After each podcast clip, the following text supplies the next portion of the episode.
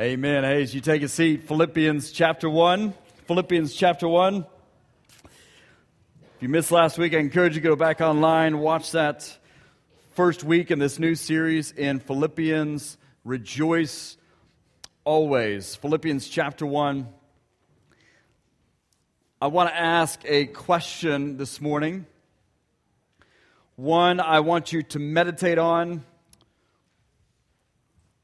chew on, flip it over again and again in your mind. And in order to answer the question, you may have to contemplate and consider how you spend your time, your relationships, your resources.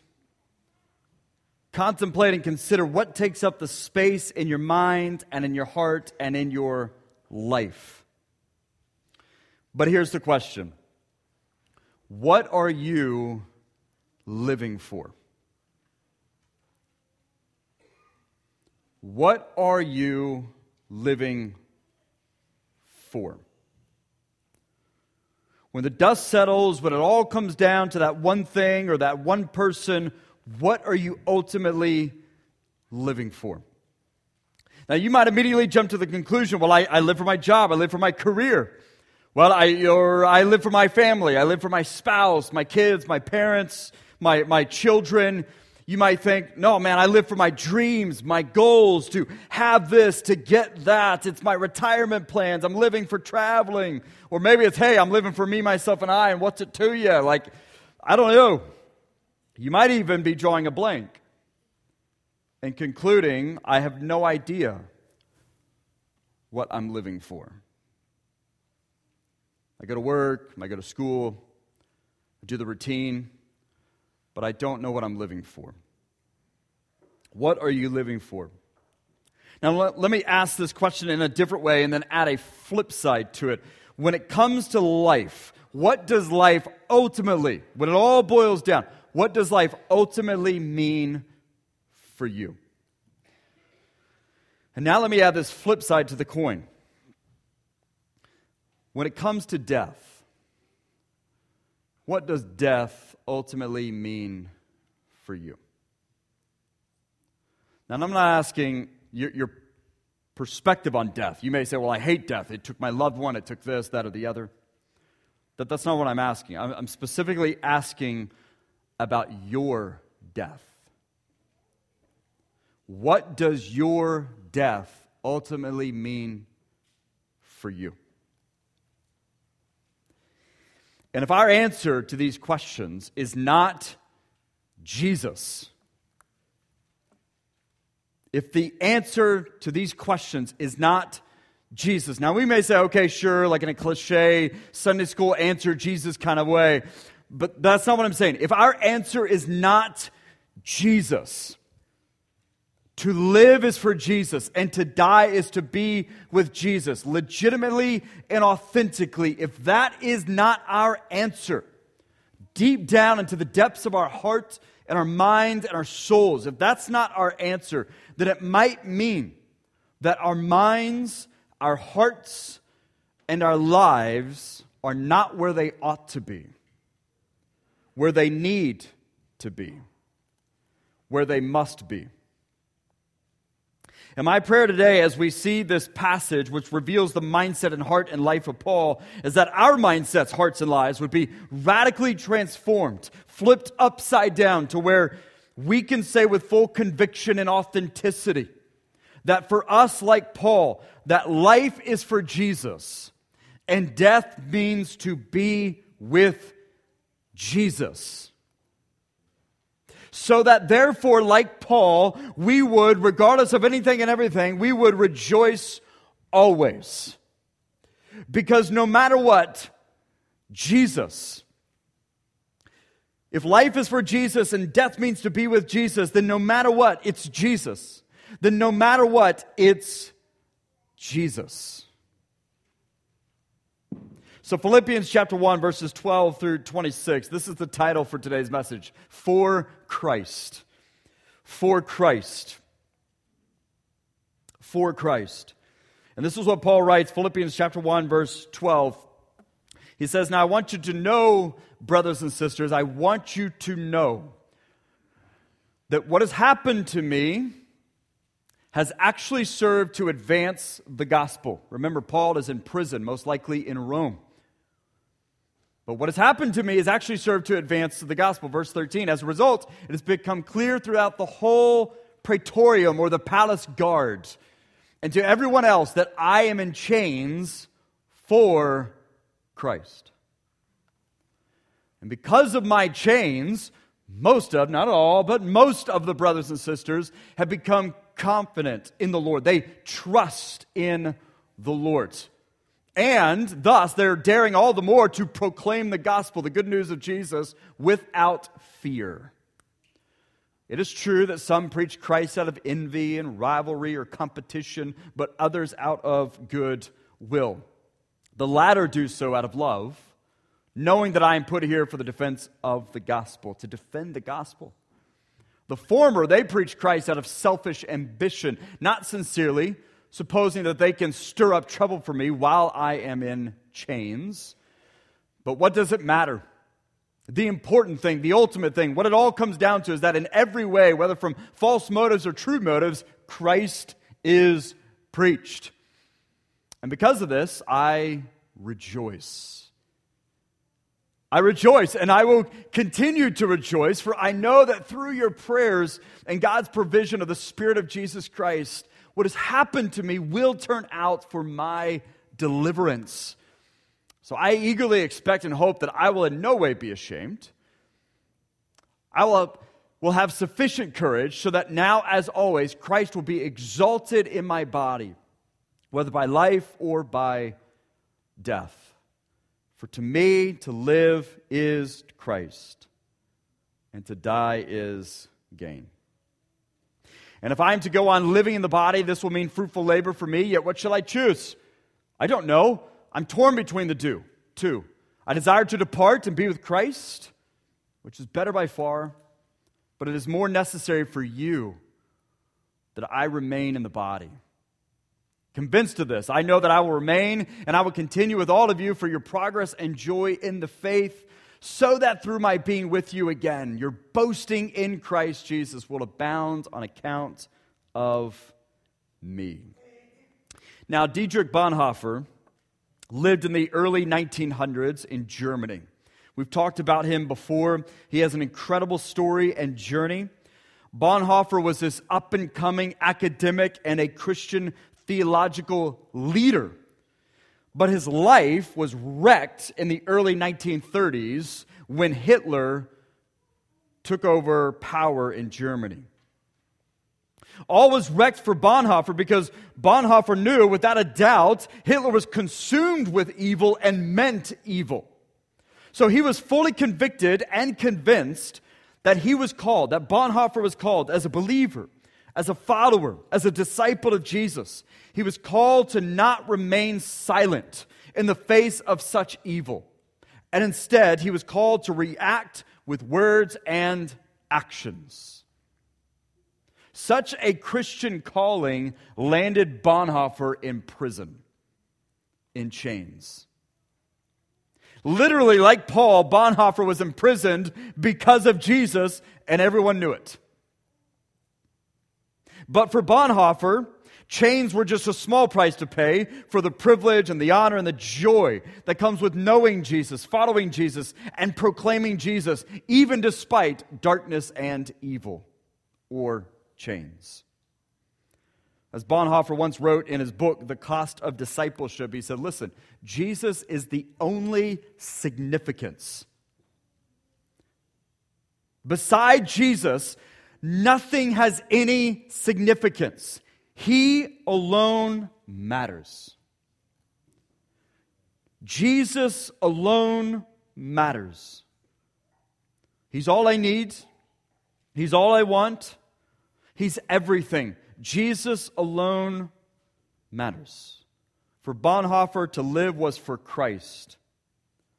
What he lived for was for Jesus, for Jesus to be glorified in his body, whether by life or by death. And death merely meant for Bonhoeffer to be with Jesus. So there he was in prison. Time moved on. And only days before the war ended, World War II ended, Bonhoeffer was still in prison, still in chains. The Nazis came and they killed him for refusing to renounce his Christian calling. 39 years old, engaged to be married, and he died. But some of Bonhoeffer's last words were this This is the end. For me, though, the beginning of life. In essence, Bonhoeffer said and believed what Paul said and believed, just as we read. I eagerly expect and hope that I will no way be ashamed, but I will have sufficient courage so that now, as always, Christ will be exalted in my body, whether by life or by death. For to me, to live is Christ, and to die is gain. For Bonhoeffer, the answer was Jesus or life is meant for Jesus, and death means to be with Jesus. And Bonhoeffer's mindset, heart, and life mirrored that of Paul's, as we just saw in this passage.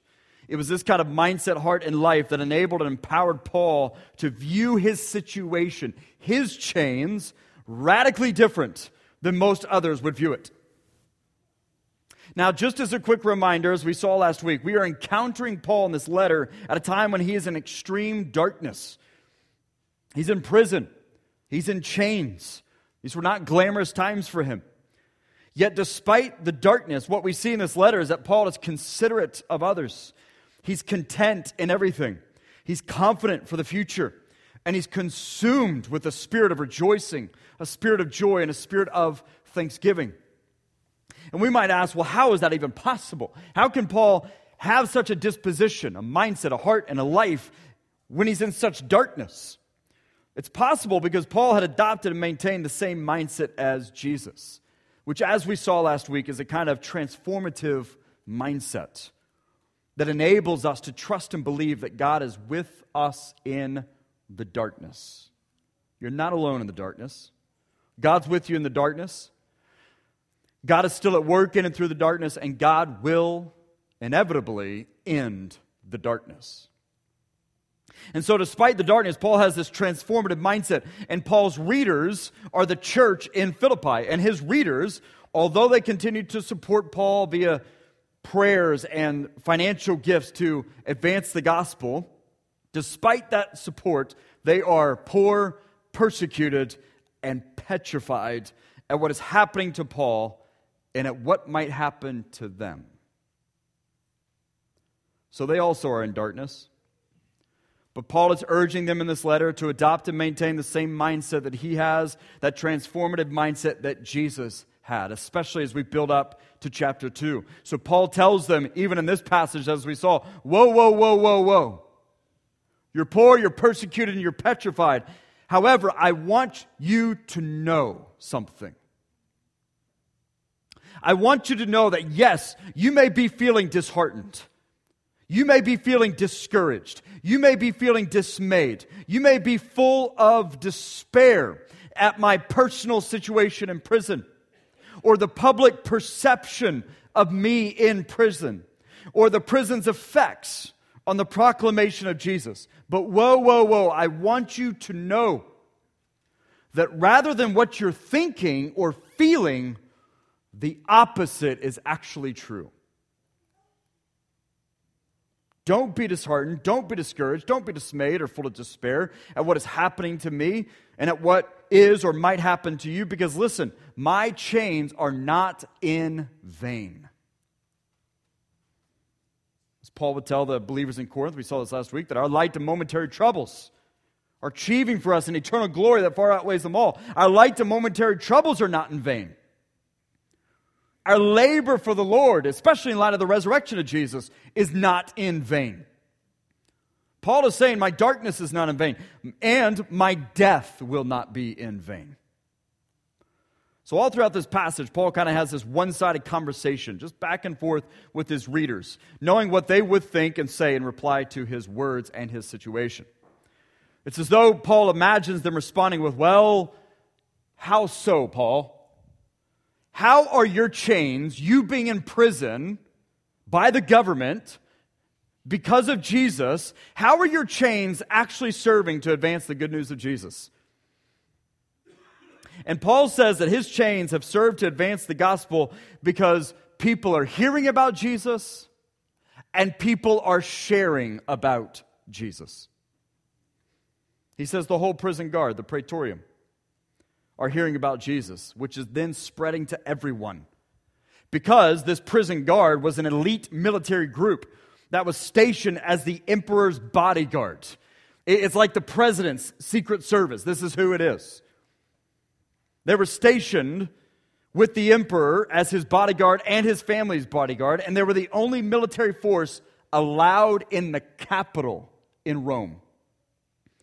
The gospel, Paul is saying, has infiltrated the most elite and influential military group in Rome, and in essence, the world's. This would be like the gospel spreading all throughout the White House and beyond. And not only that, but other believers, he says, are becoming inspired, inspired to trust in Jesus more and more and to proclaim the message of Jesus more and more. He says, Man, my chains are serving to advance the gospel because people are hearing about Jesus and people are sharing about Jesus. Now, Paul is not saying that the chains are good in and of themselves, or that the darkness is good, or that the pain is good in and of themselves. It's that God is with him in the darkness. And he knows and can see how God is still working in and through the darkness. And no matter what, even as he says later that God will end the darkness. These chains will somehow prove to his deliverance. Meaning, his imprisonment has become an opportunity. His imprisonment has emboldened others. And either way, his imprisonment will end. Whether it's to be back with them again or to be with Jesus. So, therefore, he's in essence telling them don't bemoan or begrudge the chains or my situation. Don't be disheartened, discouraged, dismayed, or full of despair, but instead rejoice. Rejoice. As I am rejoicing, you also rejoice. He said, Well, yeah, but Paul, you're in chains. What are you talking about? He says, No, no, I am rejoicing and I will continue to rejoice because to me, Life is for Christ, and death is gain. Meaning, I have Jesus right now. And at death, I get Jesus. So, either way, no matter what, Jesus. Even if people are preaching Jesus with false motives and with selfish ambition, which they were in Paul's day, and you know for sure, obviously, they are in our day, but even if Paul says that's the case, just so long as it's all about Jesus being preached. Jesus, Jesus, Jesus. Let the Holy Spirit deal with the rest. So he says, I'll rejoice because I have Jesus. And at death, I get Jesus. So either way, no matter what, Jesus. As Charles Spurgeon would later say, listen, death is no punishment to the believer, it's the gate of endless joy. Death is no punishment to the believer, it is the gate of endless joy. Paul knew that death is not the end. For the believer, the follower of Jesus, death is simply the beginning of life. Paul knows that death is the gate of endless joy, of being with Jesus, that death is actually a gain. And he knows he will be delivered. He knows that he will not be ashamed, but that Jesus will be exalted in his body, whether by life or by death. So then, why would I not rejoice? Rejoice, rejoice, rejoice. However, it brings up a question. Since this is true, why not just eat and drink and die today, Paul? Then why go on living? He answers that question. Oh, trust me, Paul says, my desire is to, to depart and to be with Jesus, for that is by far better. However, it's more necessary for you that I remain in the body. Notice how Paul shifts to his clear concerns about them. Because again, despite his darkness, Paul is considerate of others, content in everything, confident for the future, and consumed with that spirit of rejoicing, joy, and thanksgiving. Paul has that transformative mindset that enables him to trust and believe that God is with him in the darkness. He's still working through the darkness and that God will end the darkness. So, therefore, Paul is convicted and convinced that he is called to a life for Jesus, which means for him, it is to remain with them. To live a life not for himself, but for them for their progress, for their joy, to serve them. Paul is convicted and convinced that he is called to serve them and to remain with them, all for them, for their progress and joy. His mindset, his heart, his life at this time is the same mindset, heart and life, as Jesus in the garden the night he was betrayed. Jesus, in essence, said, my desire, my yearning is to avoid the cross. Father, if there's any way, take this cup from me. He pleaded three times. Yet Jesus was convicted and convinced of this, that he was called to this. And that for the sake of us, he went to the cross. And he knew that the Father would be glorified in his body, whether by life or by death. Paul's mindset, his heart, his life were aligned with that of Jesus. He is convicted and convinced of this, that he is called to this. That his darkness is serving to advance the message of Jesus throughout the world, but that he is also called to serve them and to remain with them, all for them, for their progress and joy. So he's ultimately saying this listen, this is what I want you to know. Don't be disheartened, discouraged, dismayed, or full of despair. My chains are not in vain. However, you want to look at it, whatever angle you want to look at it, my chains are not in vain. My darkness is not in vain, and my death will not be in vain. So rejoice. So rejoice. But again, now I go back to the original question What are we living for? What are you living for? Career, family, goals, dreams, yourself? What does, when it ultimately comes down to it, what does life ultimately mean for you? What does your death mean for you?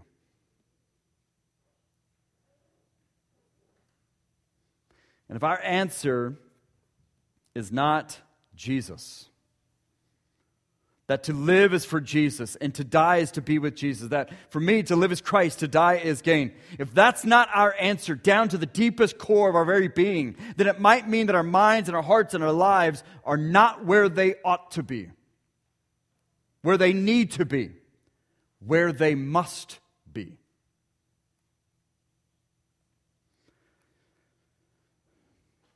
And our prayer needs to be that we adopt and maintain the same mindset, heart, and life of Paul. That, like him, our mindsets, hearts, and lives would be radically transformed to the point where we can say with full conviction and authenticity, not just as a cliche Sunday school, Jesus is the answer kind of way, but that literally for us, life is for Jesus and death means to be with Jesus. So rejoice. So rejoice. But what about these questions collectively? Within our community of believers right here at FBC Enid. Is this what it's all about?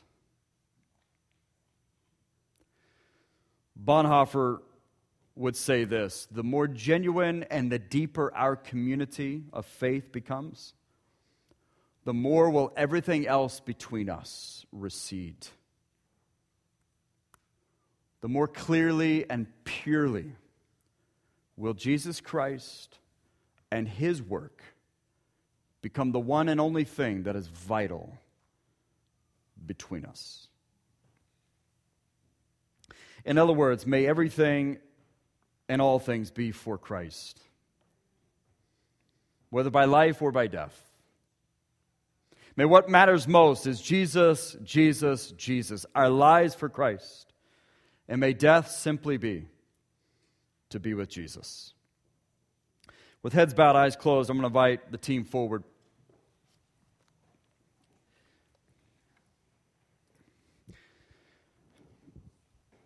And as you consider that question and contemplate it, if the answer is not Jesus, then what has to change with your mindset? What has to change with your heart? What has to change with your life? For you to get to the point to authentically and with full conviction say, For me to live is for Christ, and death is gain. It just simply means to be with Christ. That it's all about Jesus. What has to change with your mindset, your heart, and your life? What do you have to surrender to God?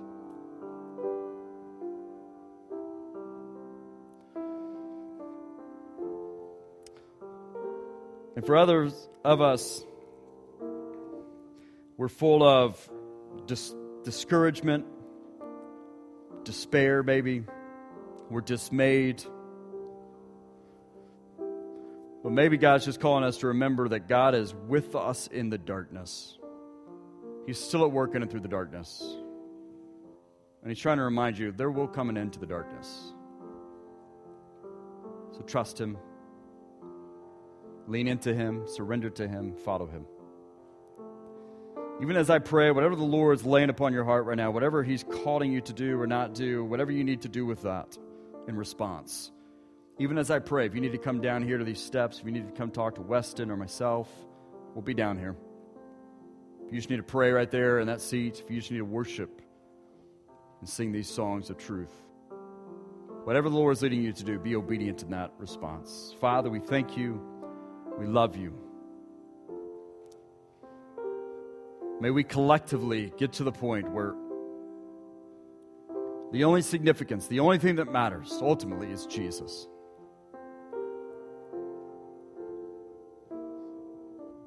May we get to the point collectively where we can honestly and fully say that for us to live is Christ, to die is gain. That we are living for Jesus and that death is simply a gate to endless joy of being with Jesus the one we were created by and for. Help us to have this mindset, this heart, this life, this disposition. That you might be glorified in our bodies, whether by life or by death. In Christ's name I pray. Stand with us. We'll be down here as we sing this song.